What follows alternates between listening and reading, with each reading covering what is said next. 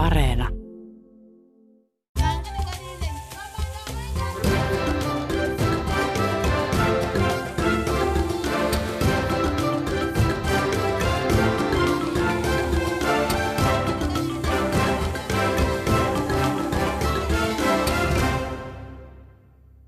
Kun Afrikan tähtipelissä kääntää esiin rosvon, menettää kaikki rahansa. Rosvot eivät kuitenkaan joudu koskaan tuomiolle. Todellisuudessa Afrikassakin paha saa palkkansa joko heimolakien tai siirtomaa-ajalta periytyvien oikeuskäytäntöjen mukaan.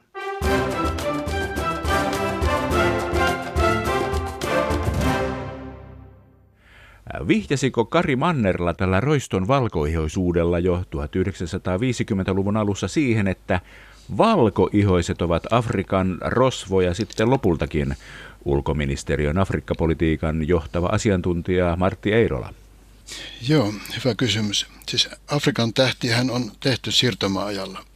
Ja mielikuvat rosvoista kuulostavat ainakin minusta paljon justiin niin siirtomaajan alulta – Silloin ei ollut vielä järjestynyttä siirtomaahallintoa eikä oikeuslaitosta. Erilaiset eurooppalaiset onnenonkijat tekivät maa- ja kaivosvaltauksia sinne, mihinkä ensimmäisenä ehtivät. Afrikkalaisia maanomistajia ei kysytty monestikaan tai heitä huiputettiin, mutta täytyy muistaa, että siirtomaa-aikana Afrikassa oli kaksi eri maailmaa. Oli eurooppalainen ja paikallinen afrikkalainen maailma, ja kummallakin oli omat systeeminsä ja myöskin omat niin kuin hyvikset ja myöskin omat roistot. Joten se, että Afrikan tähden konnat on valkoisia, niin se vihjaa siis siihen, että tämä onnenonkia maailma, missä siis liikutaan, että kun pelaajatkin on valkoihoisia, eivätkä afrikkalaisia, he ovat maahan tulleita timantinetsijöitä, niin näitä onnenonkioita vaanivat toiset onnenonkijat. Siirtomaajan alku Afrikassa oli hyvin paljon samanlaista kuin Villissä lännessä. Mulla on kuva esimerkiksi yhdestä kirjasta, joka kertoo suomalaisista seikkailuista, jotka toimii Pohjois-Sambiassa 1800-luvun lopulla apumiehinä kaivosvaltauksia tekevässä brittiläisessä yhtiössä. Ja siinä on kansikuvassa sitten tämä suomalainen seikkailija. Se on täsmälleen samannäköinen kuin on nämä rosvot näissä Afrikan tähden pelimerkeissä.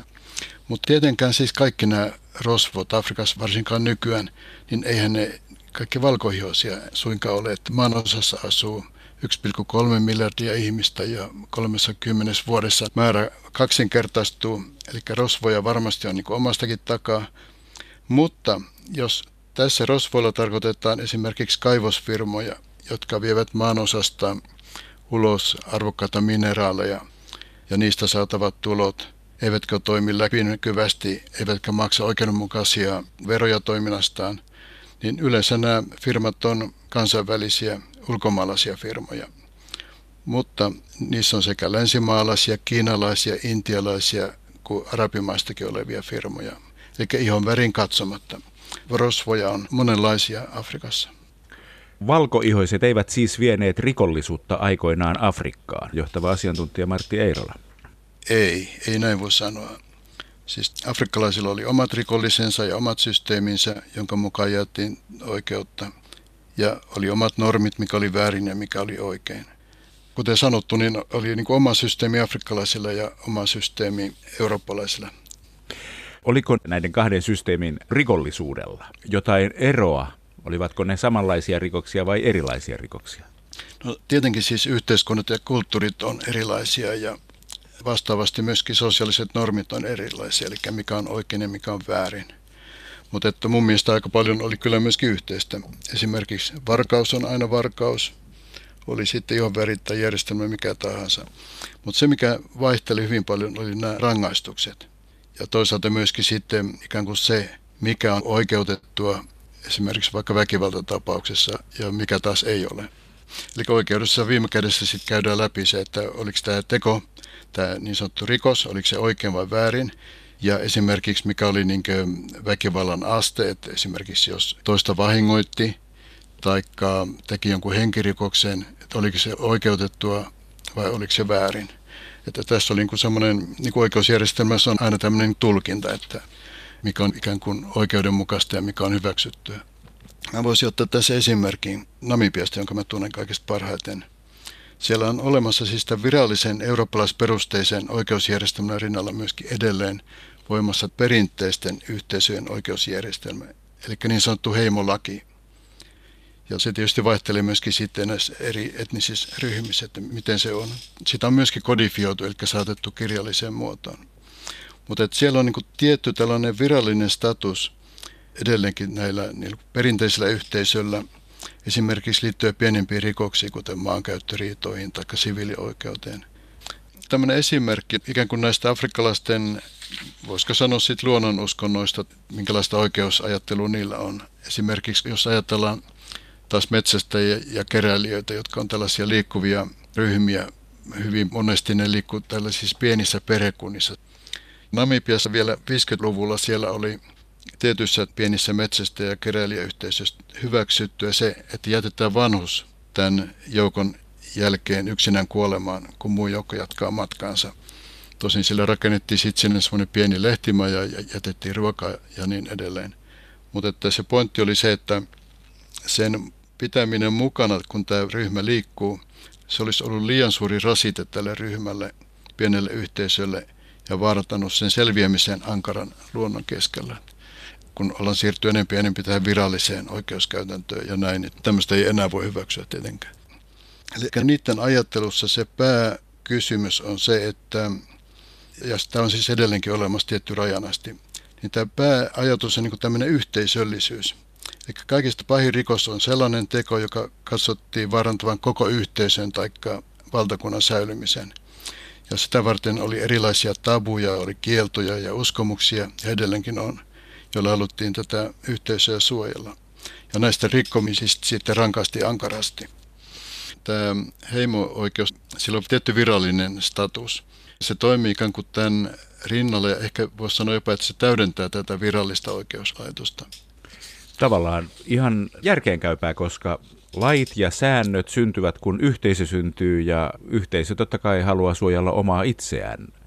Kyllä. Miten se, on kaksi systeemiä, tavallaan kaksi oikeutta. Eikö se ole kauhean hankalaa niin kuin miettiä koko ajan kahta systeemiä, tätä virallista ja sitten tätä heimo-oikeutta, johtava asiantuntija Martti Eirola? Oikeastaan mennään sen sillä tavalla, että tämä heimo-oikeus on se, mikä on kaikista lähimpänä tavallista ihmistä. Ja sitten on oikeus myöskin kyllä, sitten, jos on tyytymätön siihen ratkaisuun, niin sitten viedä asia viralliseen oikeuteen. Mutta tämä virallinen käsittely monesti kestää pitkään. Ja se ei ole sillä tavalla, niin kuin, voisiko sanoa edes luotettava, kun on sitten tämä niiden ikään kuin oma järjestelmä, joka on heitä lähellä. Et siinä mielessä ihmiset mielellään ainakin tämmöiset pienemmät ja helpommat asiat käsittelee ikään kuin omissa porukoissaan. Poliisit on niin osa tätä virallista järjestelmää ja heihin vedotaan ja tehdään heille ilmoitus, jos on tapahtunut joku semmoinen rikos, missä halutaan niin kuin viedä se viralliseen järjestelmään. Mutta silloin kun on tämä heimojärjestelmä ja oikeus, niin siellä on sitten nämä kylänpäälliköt, sitten on isommat päälliköt ja sitten viime kädessä on nämä perinteiset johtajat, jotka ratkaisevat asiat. Ja sitten mikä on mun mielestä mielenkiintoista myöskin on hyvin paljon, varsinkin niin kuin siviilioikeustapauksissa tai esimerkiksi vaikka nyt varkaustapauskin, niin hyvin paljon sitten tätä oikeutta käydään niin sukujen välillä. Eli siinä tullaan tähän sovittelujärjestelmään, mikä on aika tyypillistä. Mä oon tähän törmännyt monessa maassa. Nämä suvut niin keskenään neuvottelee sen, että mikä on ikään kuin korvaus siitä rikoksesta, minkä tämä ihminen on tehnyt, toisen suvun jäsen. Ja sitten nämä suvut niin määrittelee ja neuvottelee se, että mikä on se riittävä korvaus, kuinka paljon lehmiä tai vuohia tai kameleita esimerkiksi. Ja sitten se maksaa se toinen suku sille toiselle suvulle ja se on sillä kuitattu.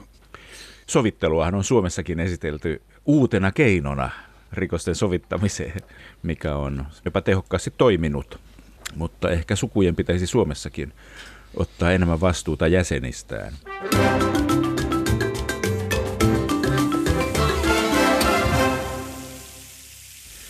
Millaista rikollisuus Afrikassa on niin kuin oikeasti.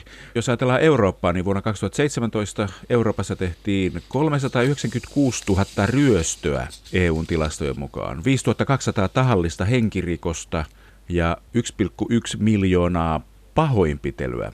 Onko Afrikasta vastaavia tilastoja olemassa ulkoministeriön Afrikkapolitiikan johtava asiantuntija Martti Eirola?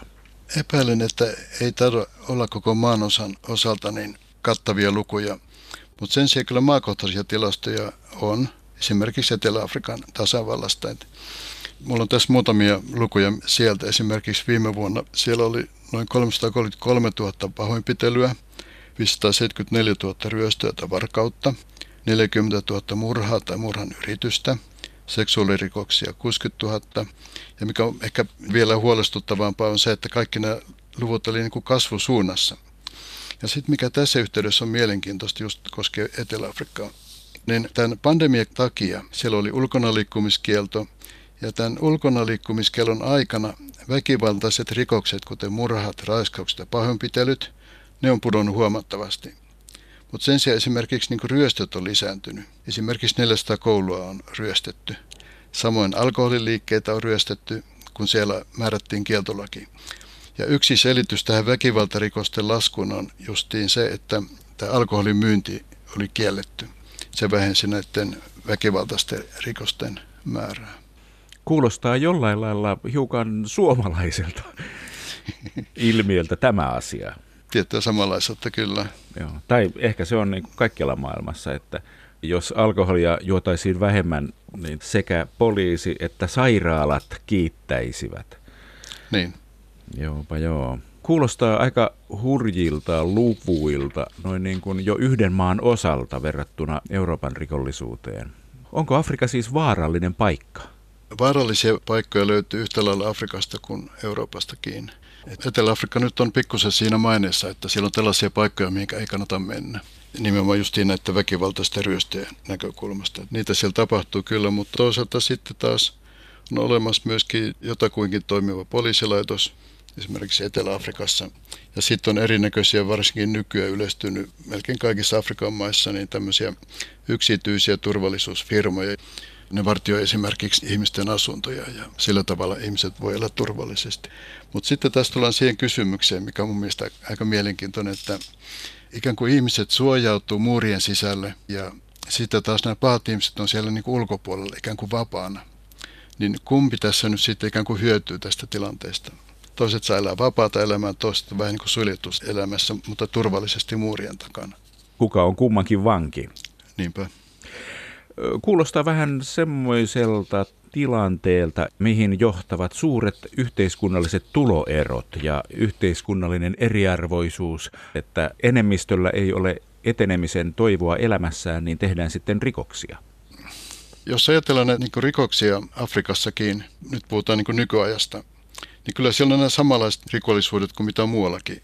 Mutta mikä on nykypäivä on se, että nämä rikollisuudet on hyvin paljon niin kuin raajistuneet ja nykyään on nykyaikaiset aseet näillä rikollisilla. Jos puhutaan esimerkiksi terrorismista tai huumekaupasta tai ihmiskaupasta tai ryöstöstä, katuväkivallasta tai kotiväkivallasta. Ja sitten nykyään on myöskin niin kyberrikollisuus Afrikassakin leviämässä. Eli tavallaan tämä rikollisuus on niin kuin raistunut ja sitten muuttunut ehkä enempi sofistikoiduksi, hienostuneemmaksi kuin mitä ehkä se ennen oli. Etelä-Afrikka on varmaan Afrikan maista kärjessä siinä, että siellä on kaupungistuminen hyvin pitkällä ja ihmiset muuttavat maalta kaupunkiin paremman elämän toivossa. Murtaako kaupungistuminen sitten tämän heimolain otetta ihmisistä, jos se heimo ja yhteisö jäävät sinne kauas ja niitä ei enää ole siellä slummissa niin tiukasti? Asiantuntija Martti Eirola. Kyllä, näin on. Ne ikään kuin siirtyy sieltä epävirallisesta yhteiskunnasta siihen viralliseen yhteiskuntaan. Ja silloin tulee tämä virallinen oikeuslaitos, poliisilaitos ja näin poispäin se kaupungissa, johon sitten vedotaan. Mutta sitten kyllä näissä paikallisissa yhteisöissä tämmöinen oma oikeuslaitos ja oikeuden jakaminen ja tietyt yhteisöjen tai kaupungin osia tai vastaavia vanhemmat, jotka sitten vähän niin kuin seuraa, mitä siellä tapahtuu ja antaa myöskin tuomioita sitten tarvittaessa. Siinä on tietty tämmöinen yhteisöllisyys edelleenkin kyllä mukana. Ja sitten mikä on mun mielestä mielenkiintoista, ja tähän mä törmäsin Tansaniassa esimerkiksi, niin siellä on tällainen niin kuin mob justice myöskin olemassa. Eli jos paikallinen varastaa kansaihmisiltään, ja nyt puhutaan niin kuin kanssaihmisistä, jos varastaa valkoihoiselta, eli mzungulta, niin silloin se ei ole niin paha rikos. Mutta että jos varastaa kanssaihmisiltään ja saadaan kiinni itse teosta, niin tämä väkijoukko lynkkaa tämän rikollisen hyvin raasti. Ja oikeastaan se ainoa pelastus ja onni on sitten tällä rikollisella parkalla, jos poliisit ehtii siihen paikalle ja pelastaa hänet. Eli on tämmöistä niin oman käden oikeutta myöskin olemassa, mikä johtuu siitä taas sitten, että tämä virallinen oikeuslaitos ei välttämättä toimi myöskään kaupungeissa. Joku ottaa aina sen oikeuslaitoksen vallan. Jos virallinen on heikompi, niin epävirallinen muuttuu vahvemmaksi. Aivan. Tässä tullaan tähän kysymykseen, että miten tämä virallinen hallinto ja hallintotapa, eli tämä niin sanottu governance toimii. Afrikan maissa se on suurimpia pullonkauloja, oli sitten politiikasta kysymys tai bisneksestäkin. Ja sen takia tarvittaisiin sitä, se julkishallinnon modernisointia ja tarvittaisiin talouden rakenneuudistuksia. Ja itse asiassa tällaiset asiat, että näitä parannettaisiin nimenomaan tätä hallintopuolta, niin tämä on myöskin Euroopan unionin ja myöskin Suomen Afrikka-politiikan yksi tärkeimpiä painopisteitä. Tässä on se vaara, että jos tämä virallinen hallinto ei kata koko maata tai syntyy tällaisia alueellisia tyhjiöitä johonkin osaan, niin tämä on hyvin otollinen maaperä esimerkiksi erilaisille ääriryhmille ja terrorismille. Ne ryhtyy, niin kuin sanoin, ne ryhtyy hoitamaan sitten valtion roolia siellä. Tästä on esimerkki esimerkiksi Sahelin alueella tai Somaliassa. Nykyään Afrikan valtiossa niin aika pitkälle tämä oikeuskäytäntö noudattaa niin kuin siirtomaajan lainsäädäntöä, eli oliko sitten brittiläinen maa tai oliko se sitten tanskalainen maa tai oli se sitten portugalilainen, tai, niin sitä peruja on sitten tämä nykyinen oikeusjärjestelmä ja oikeuslaitos ja lainsäädäntö näissä eri maissa. Esimerkiksi aikoinaan olin Victoria-putouksilla ja sitten olin tämmöisen suomalaisen pienen ryhmän mukana siellä. Sitten siempapuelainen poliisiupseeri pysäytti meidät ja meillä oli kaljatölkit käsissä ja sitten se kysyi, että mistä maasta olette? No mä sanoin, että Suomesta. No sitten se kysyi, että no mikä teidän oikeuskäytäntö siellä on? Mä sanoin, että se on niin Nordic law, eli pohjoismainen oikeus. Sitten tämä upseeri sanoi, että, että jos olisi ollut niin tämmöinen Roman Dutch law, eli roomalais-hollantilainen laki Suomessa, niin hän olisi antanut teille sakot. Tämä on niin esimerkki siitä, että miten on niin tässä virallisessakin oikeuskäytännössä erilaisia oikeusperusteita, mihinkä oikeuskäytös ja oikeuslaitos sitten pohjautuu. Laajat tiedot tarvitaan lakien soveltajalta, että tietää turistien taustamaiden oikeusfilosofisen historian. Niin, niin. Sitten jos mennään taas tähän perinteiseen afrikkalaisen järjestelmään, niin siellä on olemassa tämmöinen selkeä oikeuskäytäntö, joka yleensä siirtyy sitten perimätietona sukupolvelta toiselle. Et siellä on tietyt henkilöt, jotka tuntee tämän, voisiko sanoa heimolain sitten. Viime kädessä se kuitenkin kulkee sukupolvet toiselle ja aika pitkälle perustuu niin kuin aikaisempaan oikeuskäytäntöön. Ja tästä tulee aika lähelle sitten tätä brittiläistä systeemiä, Englannin Iso-Britannian systeemiä, jossa siellä enemmän pohjautuu niin aikaisempiin oikeustapauksia oikeuskäytäntöön. Niin, mitenkähän noissa amerikkalaisissa oikeusdraamoissa aina haetaan tapauksia – Mr. Smith vastaan Yhdysvaltain valtio, yksilö niin. vastaan yhteisö, ihan samalla tavalla. Periaatteessa ihan sama juttu on Afrikan maissakin. Et ehkä siellä kuitenkin sitten tämä yhteisörooli on paljon tärkeämpi kuin mitä ehkä sitten länsimaissa on. Palataanpas nyt Afrikan tähteen kuitenkin. Siellä pelilaudalla Saharassa Tripolista hiukan etelä-lounaaseen on reitillä sininen rinkula – jos noppa vie tuohon rinkulaan, niin sääntöjen mukaan hyökkäävät beduiinit hänen kimppuunsa ja hän vapautuu vasta kun on onnistunut saamaan silmäluvun yksi tai kaksi. Jonkinlainen panttivankitilanne. Rinkula on jotakuinkin pienen libyalaisen Ubarin kaupungin kohdalla. Libyan eri osat ovat olleet levotonta seutua jo noin kymmenen vuoden ajan niin sanotusta arabikeväästä – saakka, kun Muammar Gaddafi tai hänen valtansa kaatui, mutta onko noilla seudulla ollut aina levotonta? Libyahan itsenäistyi samana vuonna kuin Afrikan tähti ilmestyi vuonna 1951, johtava asiantuntija Martti Eirola.